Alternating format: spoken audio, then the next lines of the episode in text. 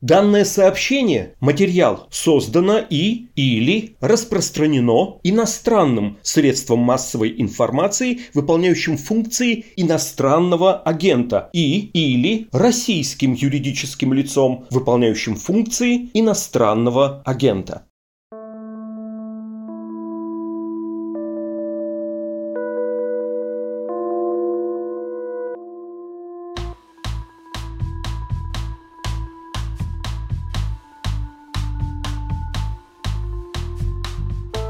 Привет, это подкаст «Текст недели», в котором мы обсуждаем с корреспондентами «Медузы» самые заметные материалы, выходящие у нас на сайте.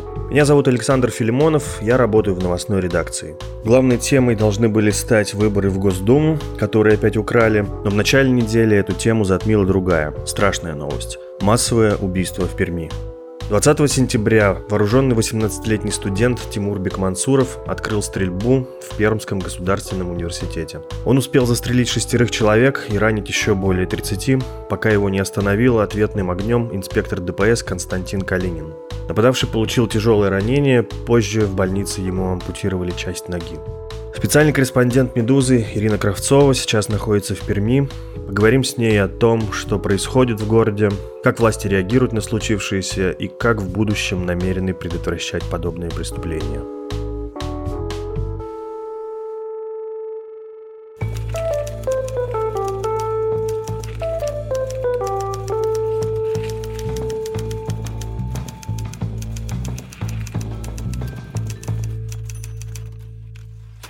Ира, привет. Привет. Ты знаешь, у меня такое тяжелое дежавю, потому что буквально пару недель назад мы с тобой общались, ты была в Киселевске, там было страшное убийство школьниц, совершенное на сексуальной почве, и говорили о том, что вот такие преступления продолжают происходить, к сожалению, несмотря ни на что, ни на какие усилия властей. И сейчас ровно то же самое, ты в Перми, где произошло нападение на Пермский университет, и страшно то, что это продолжает происходить, и еще страшнее то, что это уже не первый случай даже в этом году. Весной было подобное же нападение в Казани. И даже не первый в этом городе. Да, и даже не первый в этом городе. В Перми нападали на школу, насколько я помню, тоже угу. пару лет назад было тоже страшное преступление. Скажи, пожалуйста, что сейчас происходит в Перми, как там обстановка? Насколько я понял, потрясло город, потому что глава местного ИСКа покончил с собой, говорят, после приезда и разноса главы ИСКа Бастрыкина. Ну, по поводу последнего, там это противоречиво все таки ну, после не значит следствие. И, в общем, не знаю, лично я не уверена, что это прям такие связанные события. Угу. А по поводу обстановки в городе, ну да, там по-прежнему около университета на месте это мемориал, куда люди несут цветы. В целом, да, люди по-прежнему, когда такое происходит, э, находятся в шоке. Каждый раз непонятно, как это могло произойти. Угу. Но, конечно, после того, как это уже было в восемнадцатом году, в девятнадцатом году, и все это не по одному разу, в целом людям, мне кажется, уже сейчас все понятно и про этих стрелков, потому что они все похожи, и про то, как это все происходит. Ну, то есть, в принципе, уже секретов нет, что да, они там покупают легально это оружие, угу. готовятся, пишут свои манифесты, приходят. Но, в общем, нельзя сказать, что в России это стало прям чем-то привычным, но, по крайней мере, вот э, как я вижу вот по реакциям, это уже точно не то же самое, вот как когда это произошло в Керчи в 2018 году, когда прям вообще никто не понимал, как, что, никто не верил, что это может сделать один парень. Сейчас уже все верят, что сделал один парень, все понимают, что он там мог быть даже и не в сговоре ни с кем, а вот так вот просто действительно легально купил оружие, надел балаклаву на лицо, через весь город проехал так вот, и прям вот с оружием в руках, что он мог действительно взять и пройти через проходную в университете, идти по аллее и делать все то, что он делал. Да, меня вот очень страшит как раз эта мысль, она у тебя просматривается в тексте.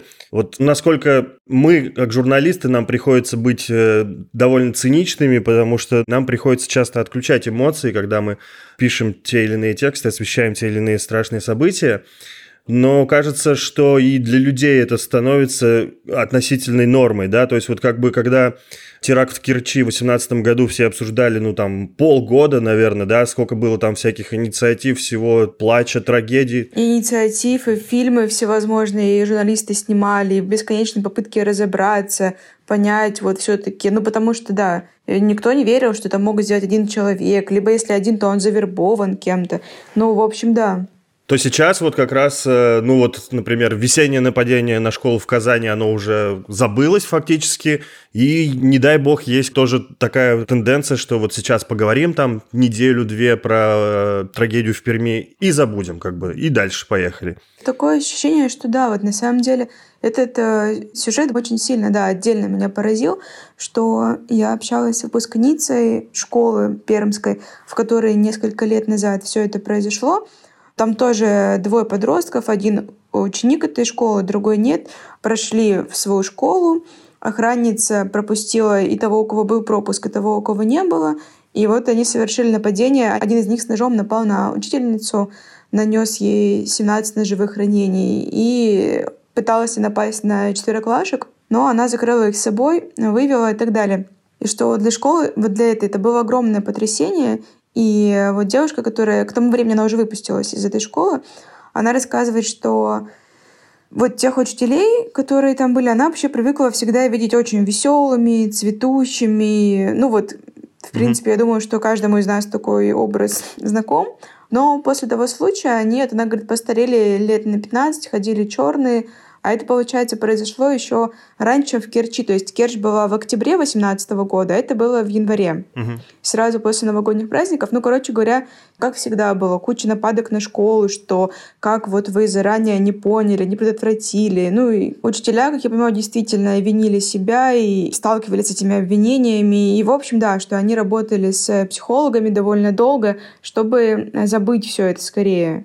Ну и как раз э, этот момент, он немножко делает понятнее наши собственные реакции на все это. То есть каждый раз это ужасная трагедия, в которой погибают дети, погибают педагоги, вообще какие-то случайные люди, как вот в пермском случае бабушка, которая привела внуков э, на экскурсию. И это каждый раз шок, это не укладывается в голове, но это, видимо, настолько, ну, не знаю, нас э, потрясает, что люди стараются скорее это из памяти своей вытеснить, и им это действительно удается, как видно, потому что вот сейчас, ну это действительно удивительно, в пермском случае, когда этот парень на глазах у своего соседа, у соседки там бабушки, заходит в лифт э, в балаклаве, натянутый на лицо именно полностью, то есть там только глаза вроде как по их словам были видны. Угу. Там в берцах у него там э, видны какие-то части оружия, и он садится в этом всем виде в такси, Бабушка, которая видит его в лифте, она думает в тот момент, что главное, лишь бы он тут что-то не взорвал у нас.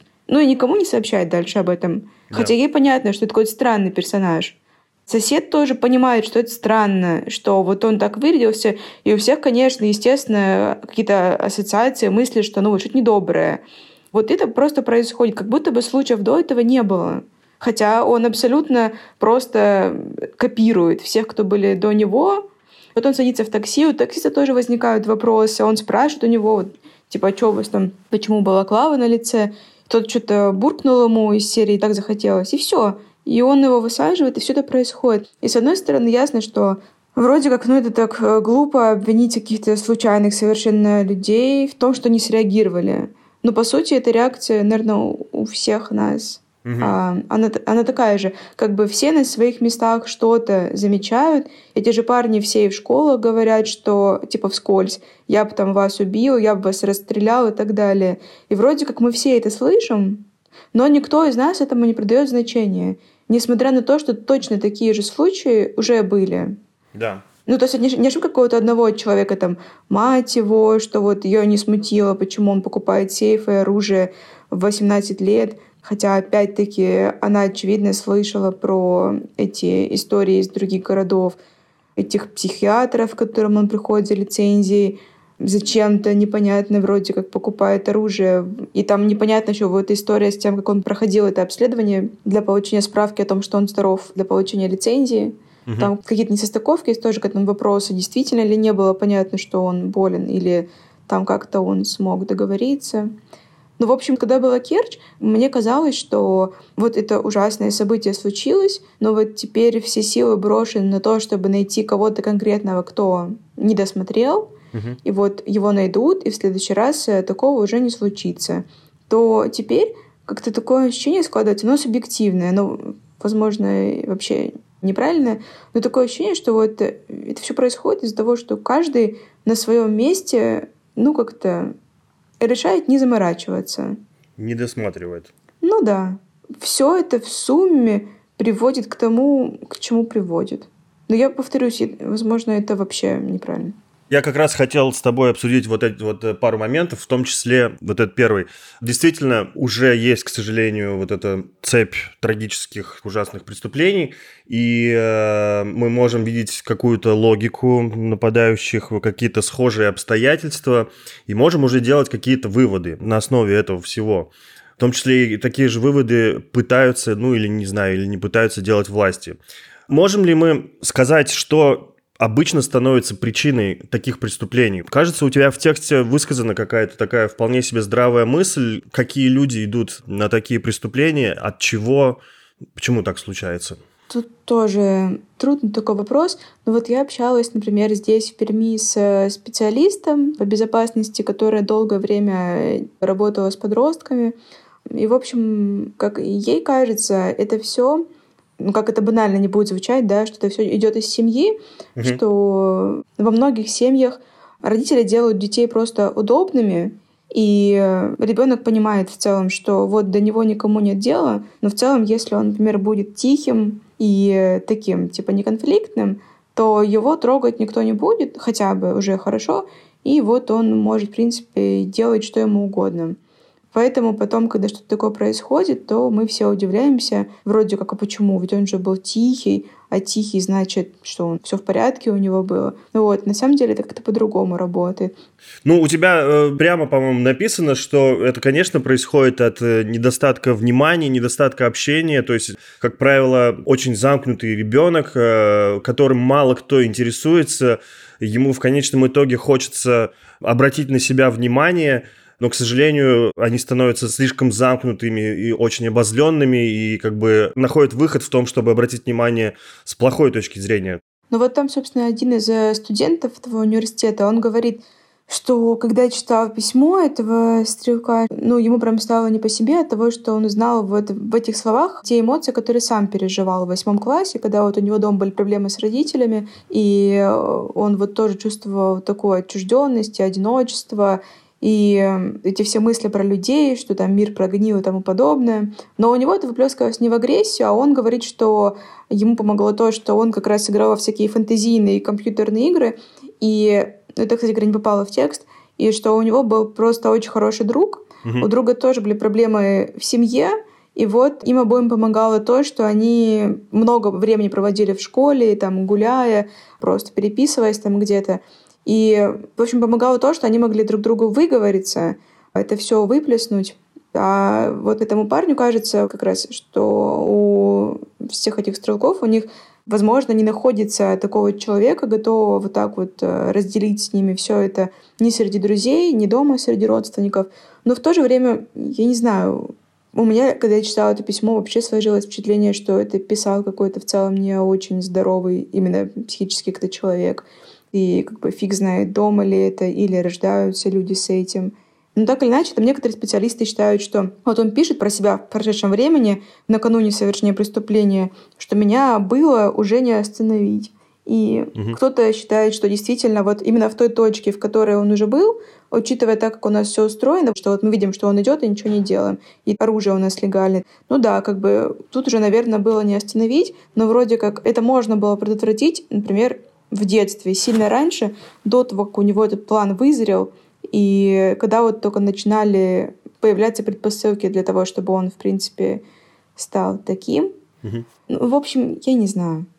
Ну, это сложный действительно вопрос, как бы, ну, конечно, надо подключать психологов, чтобы понять всю мотивацию. Давай поговорим о том, вот второй момент, который меня очень волнует во всей этой истории, во всех предыдущих и так далее. Как для себя эту проблему решают власти, что они называют причинами, и как пытаются решить, если пытаются. Может быть, это только на словах. Это как раз то, что пугает каждый раз, да, потому что каждый раз, к сожалению, не один и не два таких случая, и сразу все начинают обсуждать вот легализация оружия, с какого же возраста. Вот нужно усложнить момент с получением этого оружия, нужно вот возраст повысить, с которого могут получать.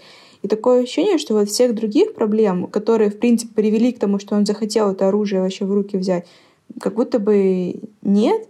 Ну, это мое субъективное мнение. Мне кажется, что просто потому что, ну, проще всего вот рассуждать про эти запреты оружия, а гораздо труднее и, не знаю, возможно ли пытаться решать вообще изначальные проблемы, из-за чего появляется-то у него мысль, ну и сейчас то же самое. Начинают про оружие вот снова, уже в который раз просто какое-то чувство дежавю. Каждый раз это происходит, каждый раз обсуждают оружие. Ничего, насколько я вообще смотрю, с этим оружием не меняется. То есть точно так же они его раз от раза покупают без проблем вообще. Угу. И обсуждают вот охрана этих учебных заведений, вот что охранник сработал как-то неправильно, еще что-то, или что нужно усилить охрану, нужно там Изначально речь с этим керченским стрелком была, что вот там вот сидел какой-то пожилой человек, и он в пенчу ему их сделать, нужно было сажать какого-то человека, который мог бы дать отпор и так далее. Но, как показывает практика, в принципе, кого бы они не сажали, когда у одного из них в руках оружие, то побеждает у такого оружия. И эти разговоры как-то заходят в тупик. Но тем более тут тоже сейчас стали обсуждать, что вот, а как же в университете в этом, оказывается, плохо проверяли пропуска на этом пропускном пункте, и мог зайти даже тот, у кого и нет пропуска. И тут же другие да, говорят, что какое-то имеет значение, если он был студентом, он бы в любом случае вошел, у него есть пропуск. Ну, то есть дело, очевидно, в чем-то вообще другом. Я с тобой абсолютно согласен, потому что это, естественно, системные проблемы, и меня всегда глубоко поражают э, заявления власти, которые готовы обвинить вот в таких трагедиях кого угодно, лишь бы только не признать, что где-то есть их недочет.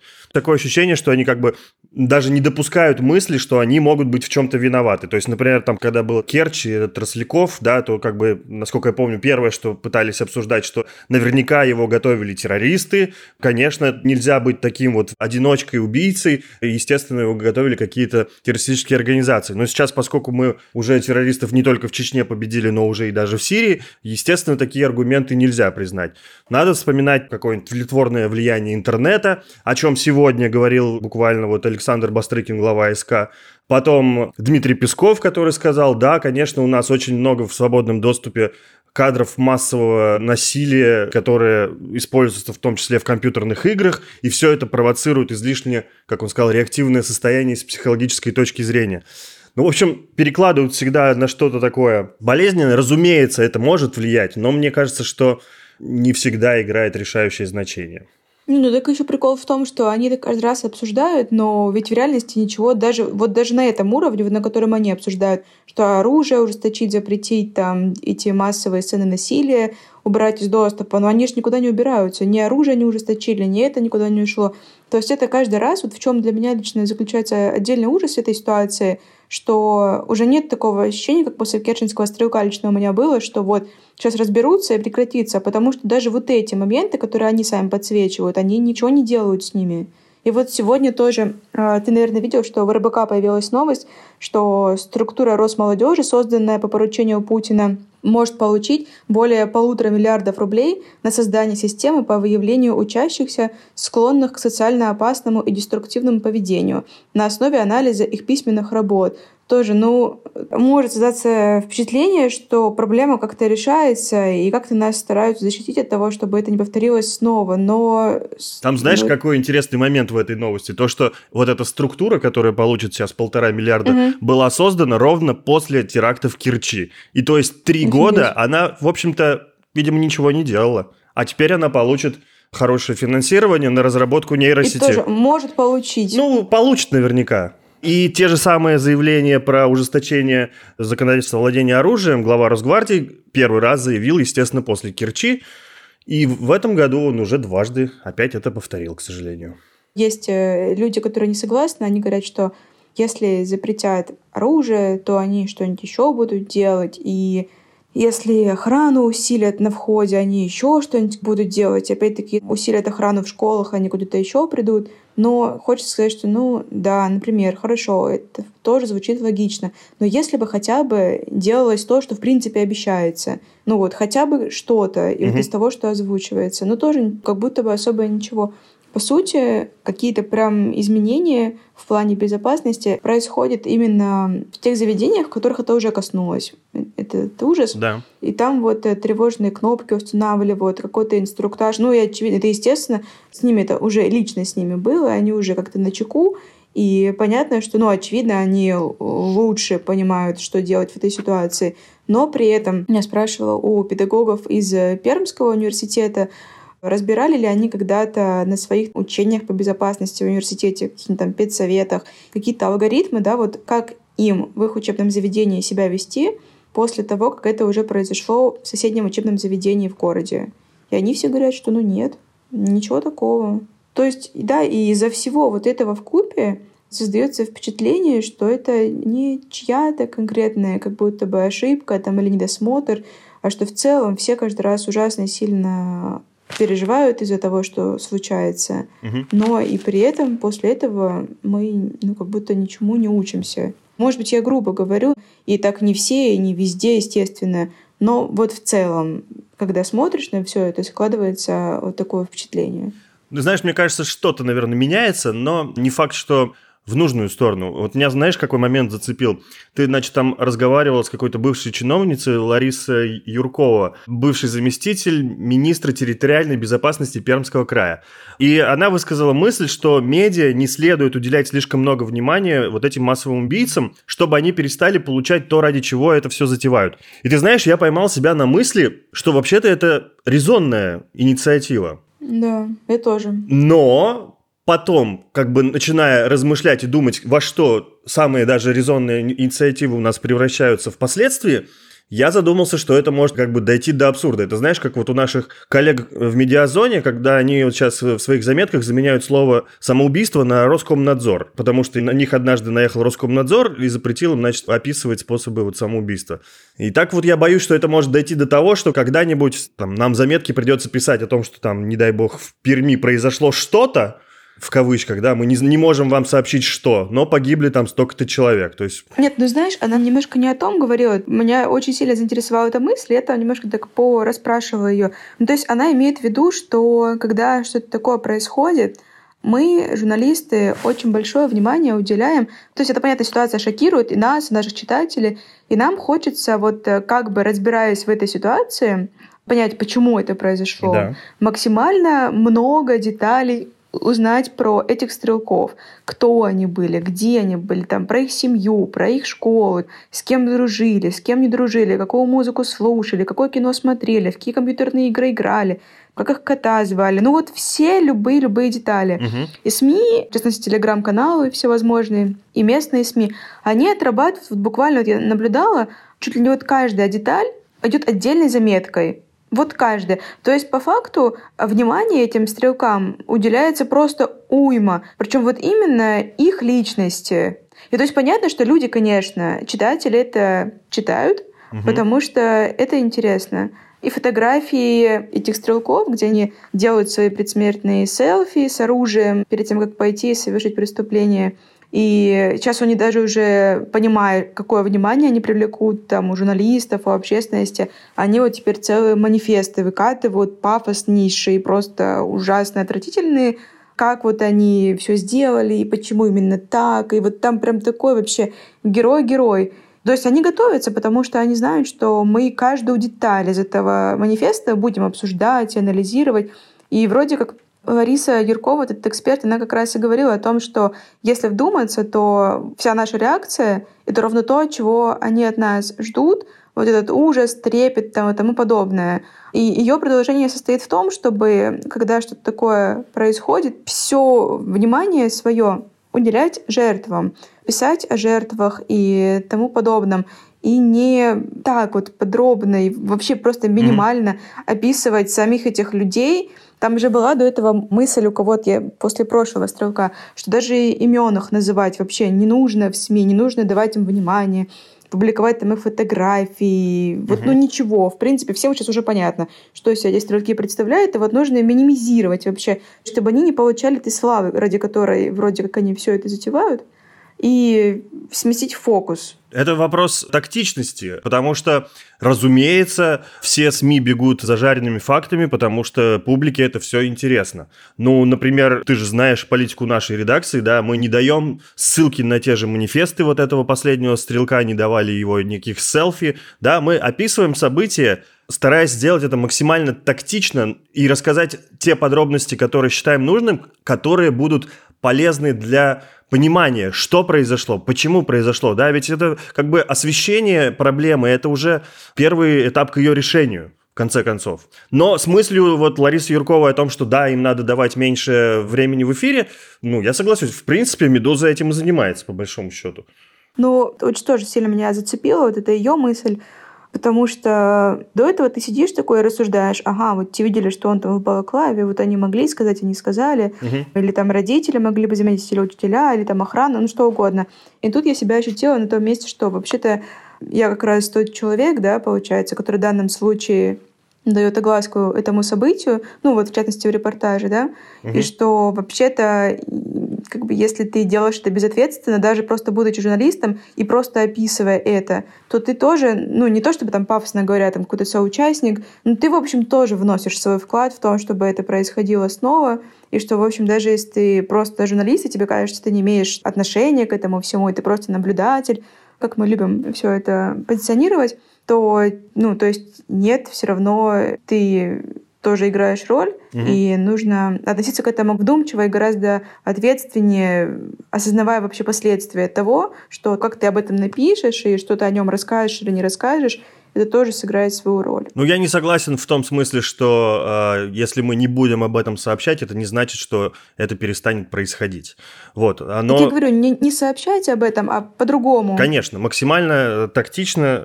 Давай напоследок вот о чем. Мы знаем, что Тимур Бекмансуров тяжело был ранен при задержании, сейчас он пришел в себя. И меня очень поразила фраза, сказанная в конце кем-то из э, жителей Перми, о том, что угу, студентка Лизы. он хотел умереть, и поэтому мы все ему желаем здоровья и долгих лет жизни. Пусть живет теперь с этим и мучается.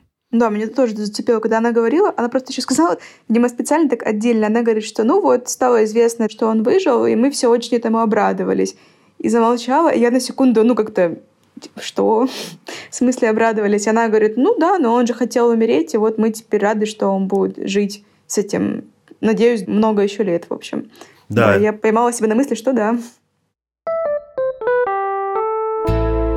Спасибо за внимание. Это был подкаст «Текст недели». Подписывайтесь на нас, мы есть на всех стриминговых сервисах. Если вы хотите помочь «Медузе», то можете оформить пожертвование по адресу support.meduza.io или же заходите в наш магаз, где можно купить иноагентский мерч от наших партнеров.